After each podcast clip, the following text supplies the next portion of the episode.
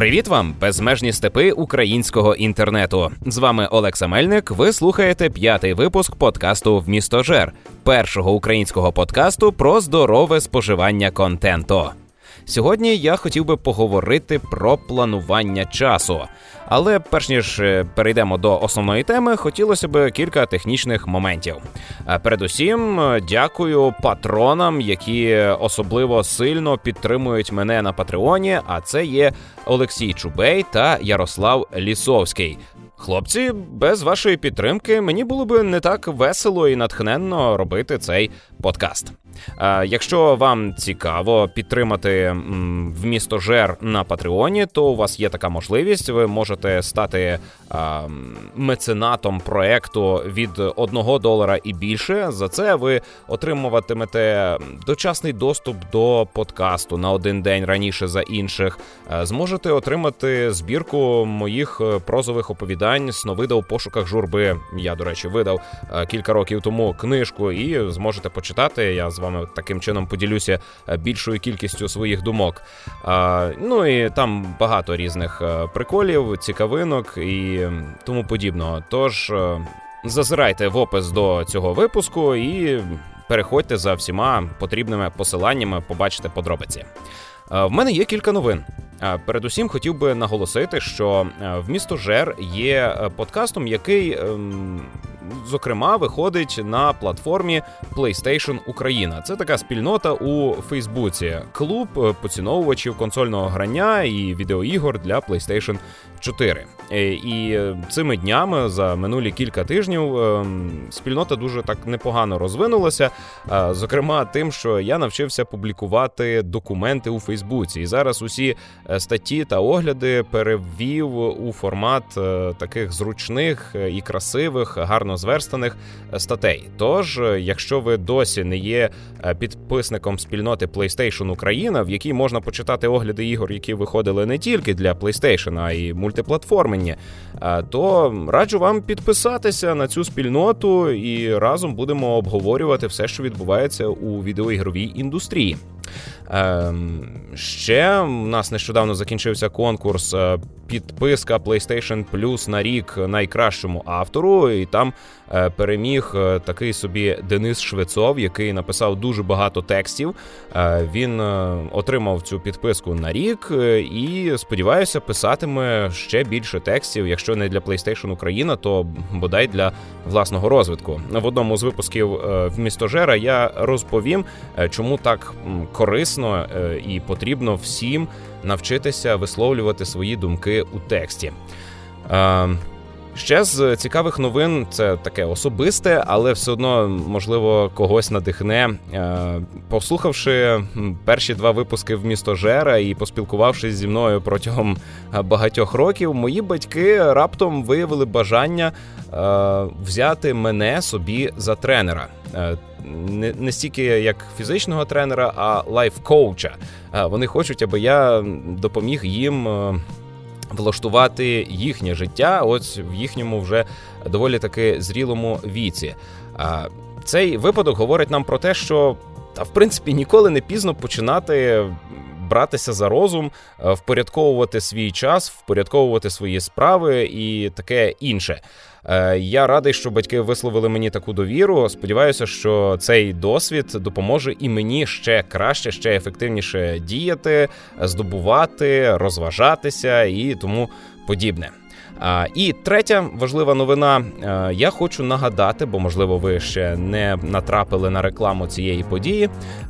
Цього місяця, у вересні, 22-23 числа, відбудеться Комік-кон Україна у Києві. І вам обов'язково треба відвідати цей захід, тому що це безпрецедентно масштабна подія, в якій е, буде багато кльових. Е, цікавих штук, присвячених е, популярній культурі. Зокрема, на Комікон Україна 22-23 вересня ви зможете зустрітися із Джоном Рісом Девісом. Для мене це актор, який зіграв професора у серіалі Вир світів. Також він відомий як актор, що зіграв Гімлі Він працював в кіно та серіалах дуже багато років. І зараз у нас є можливість у Києві отримати його автограф чи залупити селфачі з ним. А ще туди привезуть актора Брайана Декарта, який зіграв детектива Андроїда у відеогрі Detroit Become Human. І це теж надзвичайно круто. З ним можна буде сфоткатися і отримати його автограф. Крім того, на Комікон Україна ви побачите різноманітні стенди, ігрові, коміксові, серіальні, книжкові. Е, ви побачите цікавий косплей. Нагадаю, що е, наразі в Україні, доки в нас ще не відбулася емансипація і. Е, феміністки не насадили нам е, некрасивих жінок в наше інформаційне поле, то косплей дарує нам можливість легально подивитися і помацати напівголих дородних дівчат. Це м, прекрасна можливість. Е, ну і е, також е, Комікон Україна це велетенський ярмарок, на якому можна буде придбати усе, що пов'язане із коміксами, відеоіграми, книжками, серіалами, усім, усім, усім, що нам так цікаво споживачам контенту.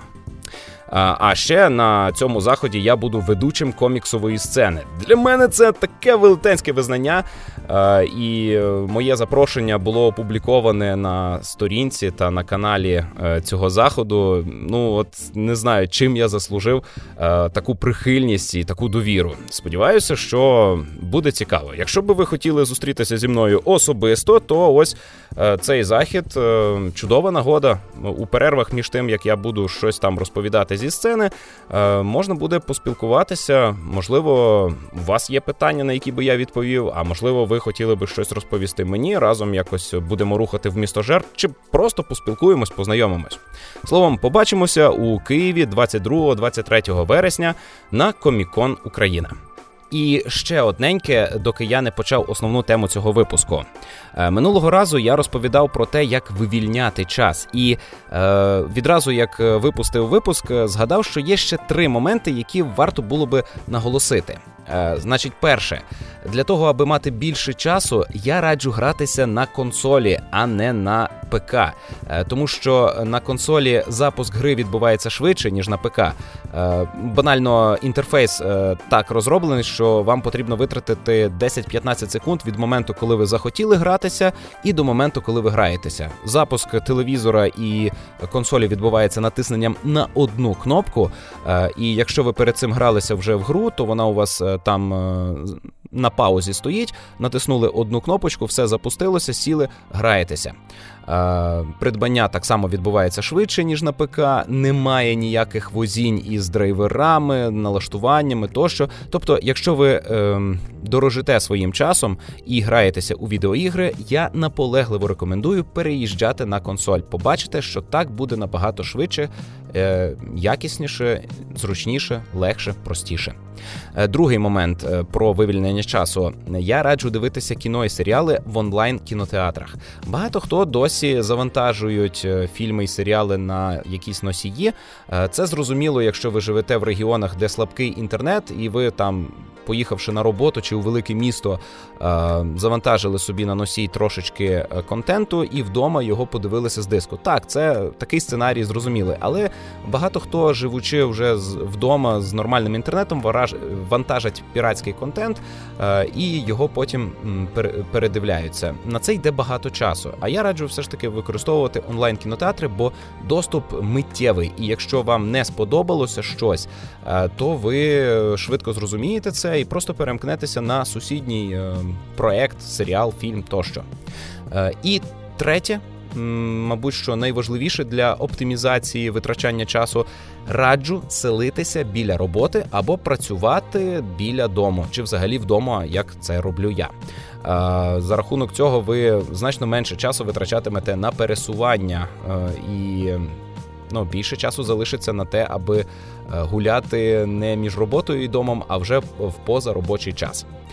Ось це все. Що ж, я так розхвилювався в цих рекламних розповідях, що аж задихався. Ну, сподіваюся, зараз, коли візьмуся розповідати про власний досвід планування часу, мені вдасться опанувати себе і будучи впевненим у тому, що розповідаю, надихнути і вас е, впорядковувати власний час грамотніше, ніж ви робили це до цього. А може, ви виявите у моїй розповіді помилки, про які обов'язково напишіть у коментарях е, там, де ви е, слухаєте цей подкаст.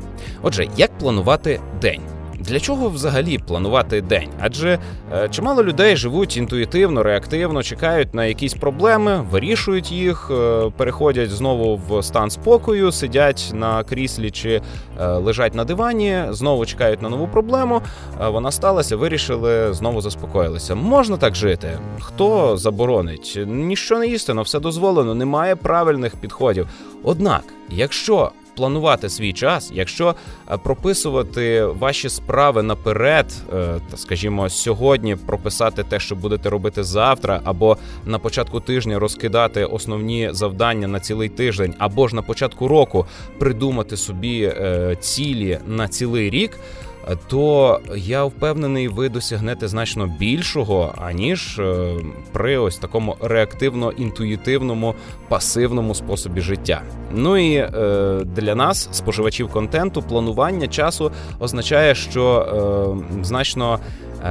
Більше можна буде спожити контенту через те, що ми споживання контенту вписуємо у наш розклад. Ну я так роблю і вам теж раджу.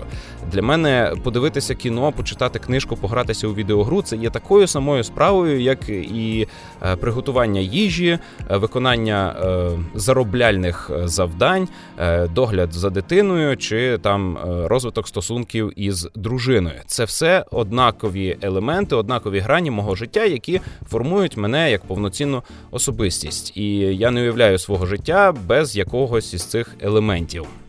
Отже, для чого планувати, здається, я відповів.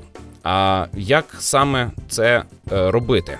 Е, я сьогодні назву лише два інструменти, їх значно більше, і е, ви, напевно, якщо мали досвід планування, можете розповісти якісь інші. Але для початку, якщо досі ви не мали досвіду планування часу, якщо вам не знайомі основи тайм-менеджменту, я би радив спробувати погратися у гру Габітіка. Е, або раніше вона називалася Habit RPG, е, тобто звичка рольова гра. Е, це фентезійна рольова гра, у якій ви боретеся з монстрами, здобуваєте досвід, отримуєте нові ресурси і спорядження в обмін на виконання реальних завдань.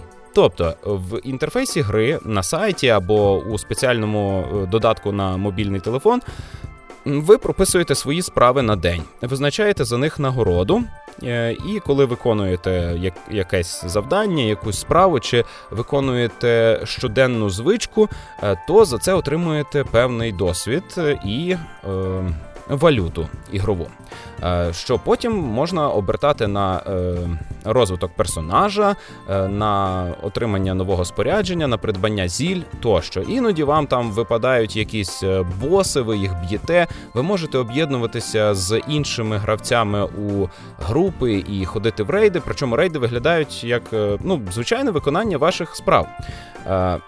Ця гра потрібна для того, аби ви виробили в собі оцю, оцей механізм зусилля нагорода.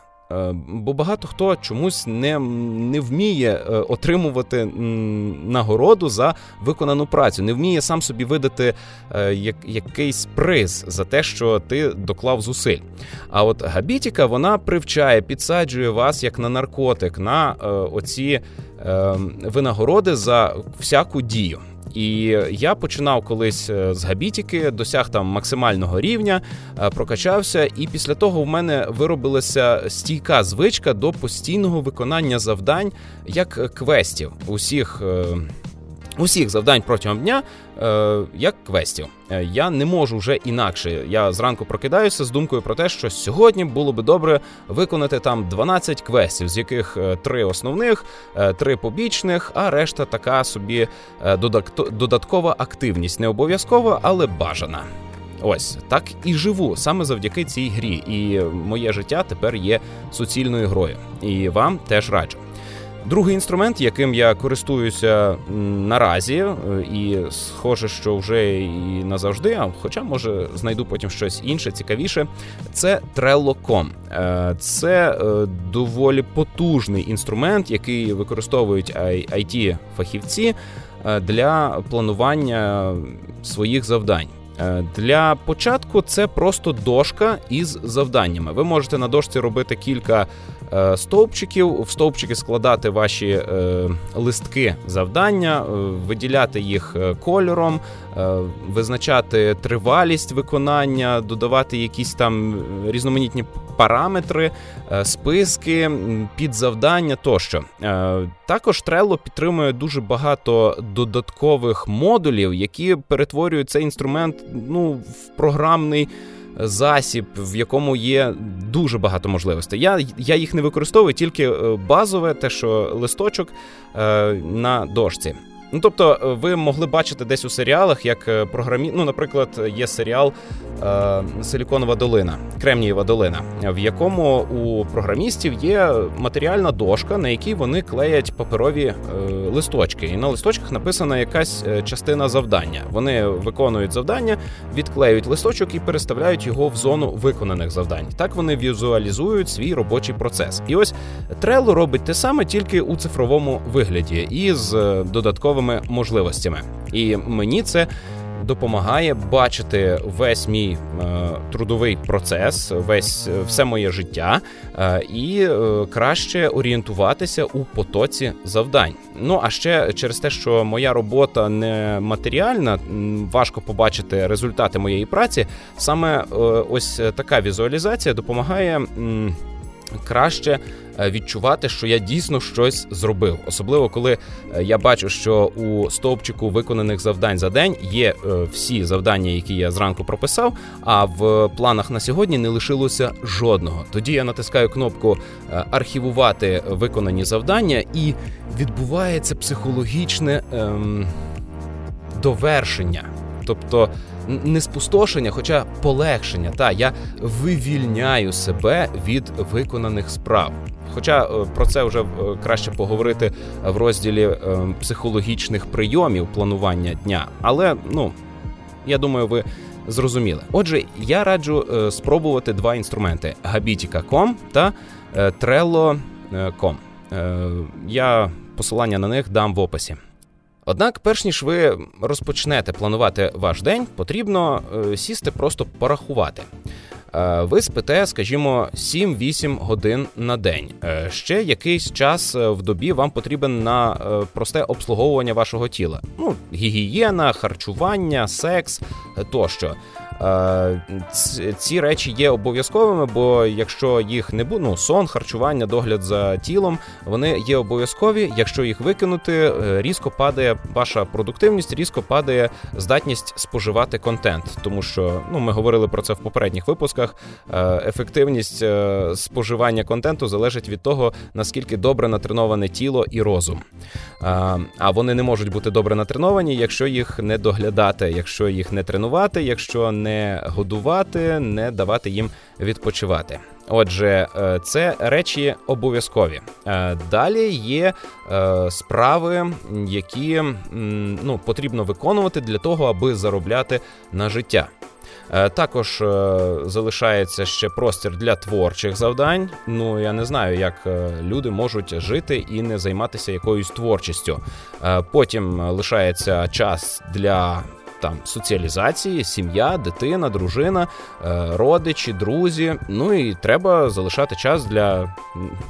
Для того, про що ми тут власне зібралися говорити, для контенту: кіно, серіали, е, ігри, книжки, настільні ігри тощо. Е, у вас обмежена кількість часу. Ви знаєте, що ви, скажімо, можете розраховувати на 16 годин у добі, або навіть менше на 12 годин у добі, бо 4 точно підуть на е, обслуговування організму. Е, як ви використаєте це, залежить уже від вашого вміння розкидати завдання. Ви повинні Е, розуміти, що кожна справа займає певну кількість часу, і, і у вас завжди обмежена е, ця кількість. Е, тож, коли я, скажімо, Е, закладаю собі завдання. Я приблизно вже з власного досвіду знаю, що на оце треба годину. Е, тому я прикидаю, що ну там можуть бути затримки, щось піде не так, то закладаю на 10 хвилин більше. Завжди на все на всяке завдання, яке я планую, е, я закладаю на 10 хвилин більше, ніж з досвіду на це завдання потрібно. Таким чином, у мене завжди є невеличкий запас, і якщо раптом протягом дня я всі завдання виконував з належною якістю і з належною належною швидкістю, то під кінець дня у мене вивільняється додаткова година, яку можна потратити на читання чи на спілкування із сім'єю, чи на щось таке. Далі, коли я визначив, визначив, скільки яке завдання потребує часу, я їх починаю складати. Дуже важливо, щоб у вас підряд е, не йшли е, однотипні завдання.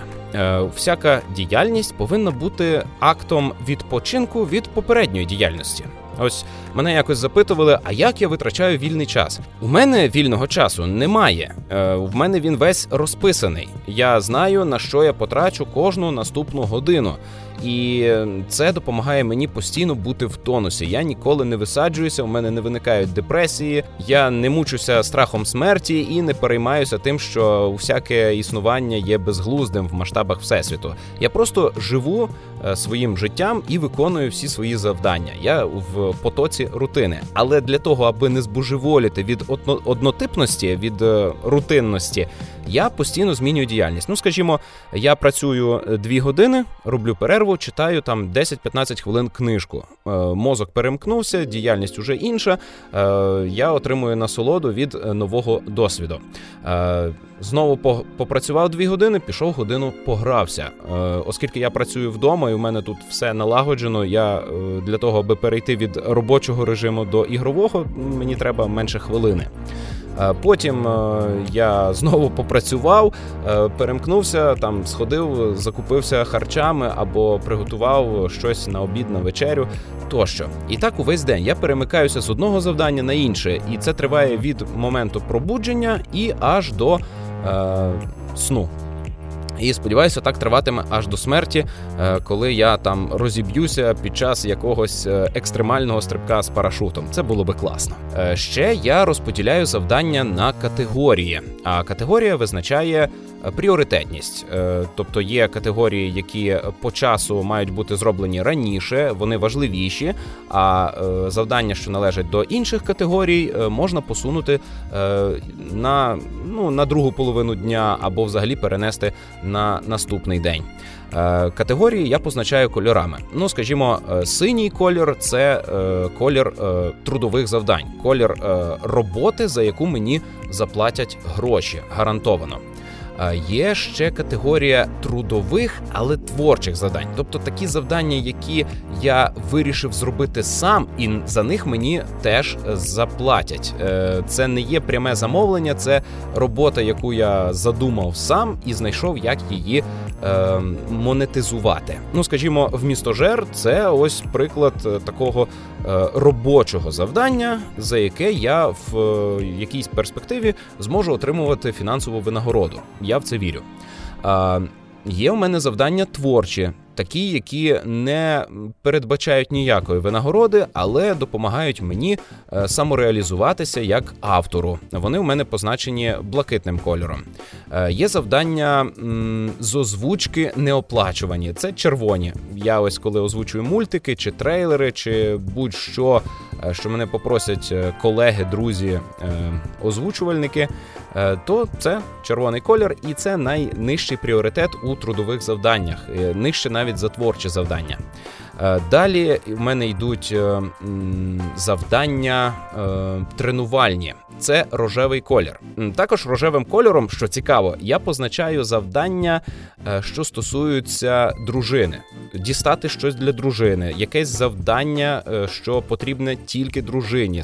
Проблема, яка виникла у дружини, і я роблю е, дії для вирішення цієї проблеми, і це потрібно не мені, а їй. Ну насправді, все, що я роблю для, для дружини, я роблю передусім для себе, тому що задоволена дружина вміє задовольняти чоловіка. Е, вона вдячна. Ось і тренування, догляд за моїм фізичним тілом в мене позначені саме як завдання для дружини, тому що приводячи себе у фізичну форму, я е, тішу очі моєї жінки, я роблюся більш витривалий і ефективніше дію як коханець. Е, тому ось пробіжки, тренування, танці е, я використовую для того, аби ну, розвиватися фізично і тішити жінкою. Це позначено в мене рожевим кольором. Є в мене завдання жовті, це е, всяке таке побутове. Е, ведення бухгалтерії, приготування їжі, закупи, е, складання якихось планів, е, тому подібне. Читання, споживання всякого контенту у мене позначені як і творчі завдання блакитним кольором. Є ще зелені завдання, це соціалізація. Це усякі зустрічі з людьми, походи до родичів, походи до на конференції, е, тому подібне. Всі такі е, завдання, де треба спілкуватися з живими людьми. Саме планування відбувається у мене щоранку. Я встаю і, перш ніж е, зроблю якусь справу, чи вже там після сніданку, е, сідаю і складаю просто список завдань. Я знаю, що е, кількість мого часу обмежена, тому закладаю на день рівно стільки завдань, скільки я зможу виконати, мінус два завдання. Ну тобто я припускаю, що я би міг сьогодні виконати 12 завдань, тому два я краще перенесу на завтра, а 10 точно сьогодні зроблю. І якщо раптом я е, виконаю всі 10 завдань вчасно, і в мене лишиться додатковий час, я візьму із е, завтрашніх завдань 2. Це дуже класний психологічний прийом, коли ти можеш із завтрашніх завдань виконати е, щось сьогодні. Таким чином, ти знаєш, що на завтра в тебе вже вивільнився якийсь додатковий час.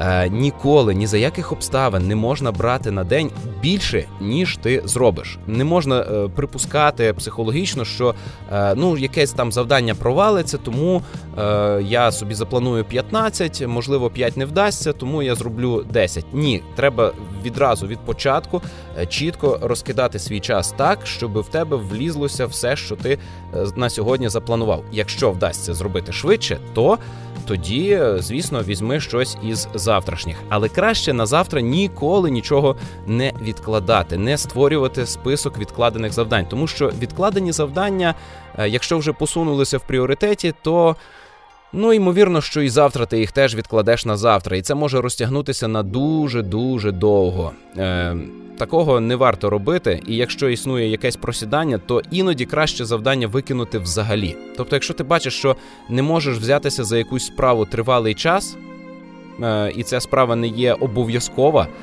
то краще просто відмовся від неї. От викинь.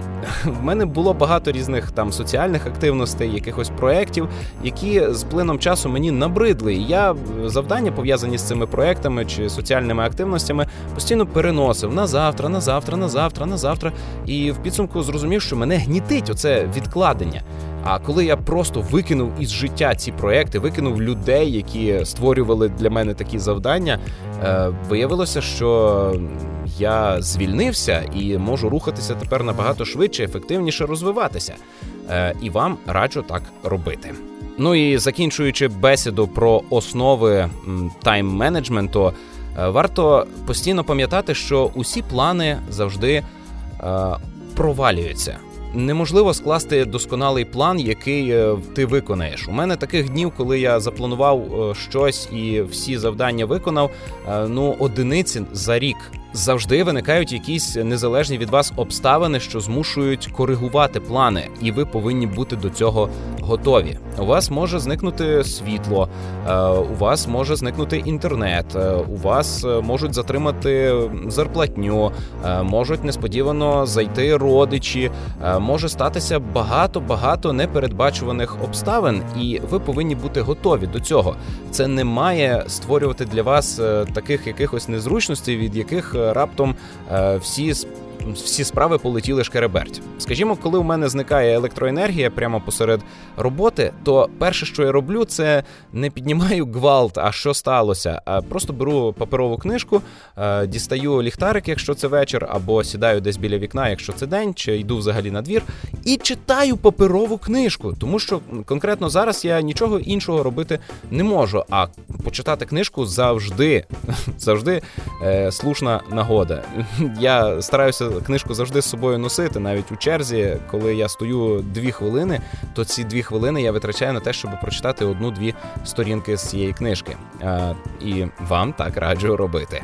Тобто завжди будьте готові до того, що плани посунуться, і ніколи не слухайте тих невдах, які стверджують е, про те, що в цій державі не можна нічого планувати і передбачити все пропало це люди, які не хочуть е, бути панами самі собі, е, і вам вони нав'язують ідею про те, що безглуздо щонебудь планувати, бо завжди все піде шкереберть. Так, воно піде шкереберть, але е, той, хто планував, зустрівшись із негараздами і шкеребертю, встигне все одно значно більше, ніж той, хто не планував узагалі.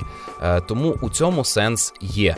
Е, треба брати свій час під контроль, треба розподіляти добу на е, години і заповнювати ці години цікавою вам діяльністю. І одна із основних частин наповнення вашого дня має відводитися саме споживанню контенту, тому що від цього залежить ваш інтелектуальний розвиток, який надзвичайно класно впливає на ваш добробут. А на цьому все по темі як планувати день. У рубриці Раджу спожити сьогодні маю знову три одиниці контенту. Одна з них навіть свіжа, актуальна. І ні, це не е, Spider-Man від Marvel. Я за цю гру ще не брався. Візьмуся напевно ближче до зими, тому що зараз для мене є ну, цікавіші ігри. Е, нещодавно пройшов іграшку Planet Alpha. Колись я побачив її на презентації на якійсь великій виставці, і мене вразила е, графіка гри і ідея. В ній ви не борець, не боєць, а звичайний астронавт, який намагається вижити без зброї, без якихось інструментів на планеті, де відбувається війна між роботами і велетенськими мешканцями цієї планети. Е, це платформер, в якому можна просто бігти зліва направо вгору. Е, чи справа наліво, ну переважно як в класичному Маріо, рух зліва направо, як ми читаємо, чи як ми рухаємося для захисту, відбиваючись від ворогів правою рукою. Отже, для мене ця гра стала е, екологічною притчею, тому що вона показує протистояння технологій, техніки, Е, техногенної цивілізації і природи. Е, а десь посередині цього маленька нещасна людина. Е, і от цією людиною я себе відчував, я асоціював себе із головним персонажем і розумів, наскільки нікчемно я виглядаю проти здоровенної машини, що продукує нових роботів, чи проти е, велетенських істот, що уособлюють природну стихію. Е, і десь посередині цього всього я намагався просто вижити. Крім того, гра надзвичайно красива, е, в ній цікавий е, геймплей, який змушує мізки трішечки по шурупати, трішечки напружитися, але зовсім зовсім трішечки. Тут завдання на 3-5 дій, і вони зазвичай очевидні. Е, Якщо є якийсь стелс, то він ненадовго. Якщо вас убили, то переродження відбувається е, дуже близько, і немає відчуття, що ви змарнували якусь велику частину вашого життя на те, аби перепройти якийсь дуже складний момент. Отже, Planet Alpha екологічна притча у вигляді відеогри. Рекомендую спожити для того, аби е, знову е, розбурхати в собі думки про те, що ми відповідальні за нашу планету. Друге, що раджу спожити, це стрічка Хмарочос з Дуейном Скелею Джонсоном у головній ролі. Це такий собі духовний спадкоємець чи ремейк фільму «Die Hard» з Брюсом Уіллесом у головній ролі. За сюжетом є велетенська найвища у світі вежа Хмарочос, на яку запросили ветерана одноногого з протезом ноги. Який зараз працює консультантом з безпеки, Е, він мав у цій вежі провести огляд системи безпеки і е, підтвердити, що вежа надійно захищена і її можна запускати. В неї можна пускати людей, підприємців і починати е, діяльність цієї вежі. Але щойно він разом з сім'єю опинився на цій вежі. На неї нападають терористи, які намагаються щось там поцупити. І для мене це стрічка, яка сповідує ідею про те, що людина вмотивована захистом родини, захистом сім'ї, дружини, дітей, е, значно більш ефективна. Аніж е, люди, яких мотивує швидка нажива від пограбування. Е, при цьому ця людина однонога, він інвалід, він неповносправний, і це не заважає йому, а навіть дає часом переваги е, у боротьбі із е, лиходіями. Е, ось Хмарочос е, він не такий веселий, як е, міцний горішок з Брюсом Вилесом. В ньому дуже мало жартів, але він власне сповідує традиційні цінності і говорить нам про те, наскільки класно захищати свою сім'ю, наскільки це важливо і наскільки сильними ми стаємо, коли в нас є заради кого, заради чого боротися. Ще раз, стрічка Хмарочос варта вашого часу. Ну і третє, що би я хотів е, порадити, це музика. Е, я сам дуже рідко слухаю музику, зовсім не орієнтуюся в тому, що там зараз відбувається в музичному просторі. Але іноді я повертаюся до чогось старішого, коли закінчуються подкасти і і немає що послухати, а аудіокнижку починати якось е, зарано. Отже, я хочу порадити вам послухати два альбоми е, українського виконавця Юркеш. Е, це такий гурт, заснований е, колишньою поп-зіркою української естради Юрком Юрченком. І ну, це щось таке альтернативне. У Google Play Music е, ви можете знайти два альбоми і два сингли Юркеш. Альбоми називаються Ой та Мінуети. Е, дуже класна музика, е, дуже українська і трішечки зла. Це людина, яку колись перемолола машина шоу-бізнесу, і він не не вмер, хоча зник із поля зору. Він переродився і перетворився на ось те, що ми зараз бачимо. І е, слухати Юркеша дуже приємно, дуже цікаво. Я би хотів вімкнути м- пісню. Е, Капітан Дирижабля, вона мене от сьогодні, коли я оце записую, вона мене сьогодні вразила е, наявністю російського мату переважно. Це було щось таке підліткове, е, примітивне, брудне, але тим не менше воно розбурхало в мені емоції. і Я повернувся до того, аби переслухати е, творчість Юркеша. Е, якось він навіть приїжджав до нас у Коломию і е, дав такого концерта, що я, е, спавши у себе вдома, послухав його навіть е, через вікно. Словом, у мене все. Сподіваюся, найближчий час до виходу наступного випуску в місто Жера ви присвятите е, оптимізації планування вашого дня, е, спожиєте те, що я вам порадив спожити. Ну і нагадую, що ви можете е, стати меценатом проекту в місто Жер, е, підписавшись на мене на Патреоні. Е, якщо не хочете, то буду радий, якщо ви просто натиснете лайк, е, підпишетеся на канал, е, чи порадите цю творчість вашим друзям, чи запостите їх у себе на сторінці де-небудь у Фейсбуці. Е, з вами був Олекса Мельник. Ви слухали перший український подкаст про здорове споживання контенту в місто Жер.